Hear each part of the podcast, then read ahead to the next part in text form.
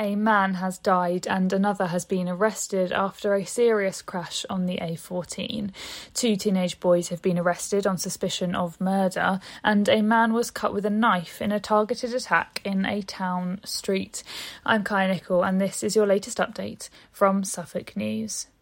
Up first, a man has died and another has been arrested after a serious crash on the A14 which closed the road overnight.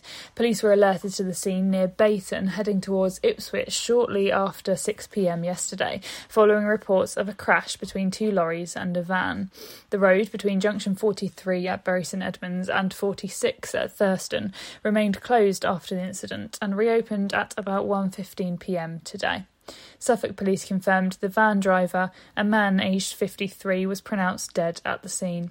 A man in his 50s was arrested on suspicion of causing death by dangerous driving.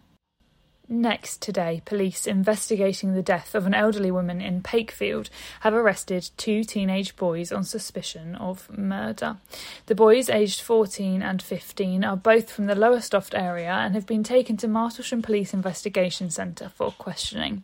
Joy Middleditch, 82, was found conscious but in a serious condition at her home in Grayson Avenue after 1.50pm on Saturday, March 25th.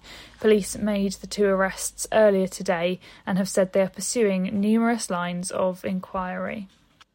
And finally, today, a man was cut with a knife in a targeted attack in a town street, prompting Suffolk Police to launch an investigation. The incident took place in the Gregory Street and Walnut Tree Lane area of Sudbury at about 10 pm on Tuesday, March 28th. A 20 year old was cut with a knife on the right side of his body, just above his hip. The injury was not deemed life changing or life threatening.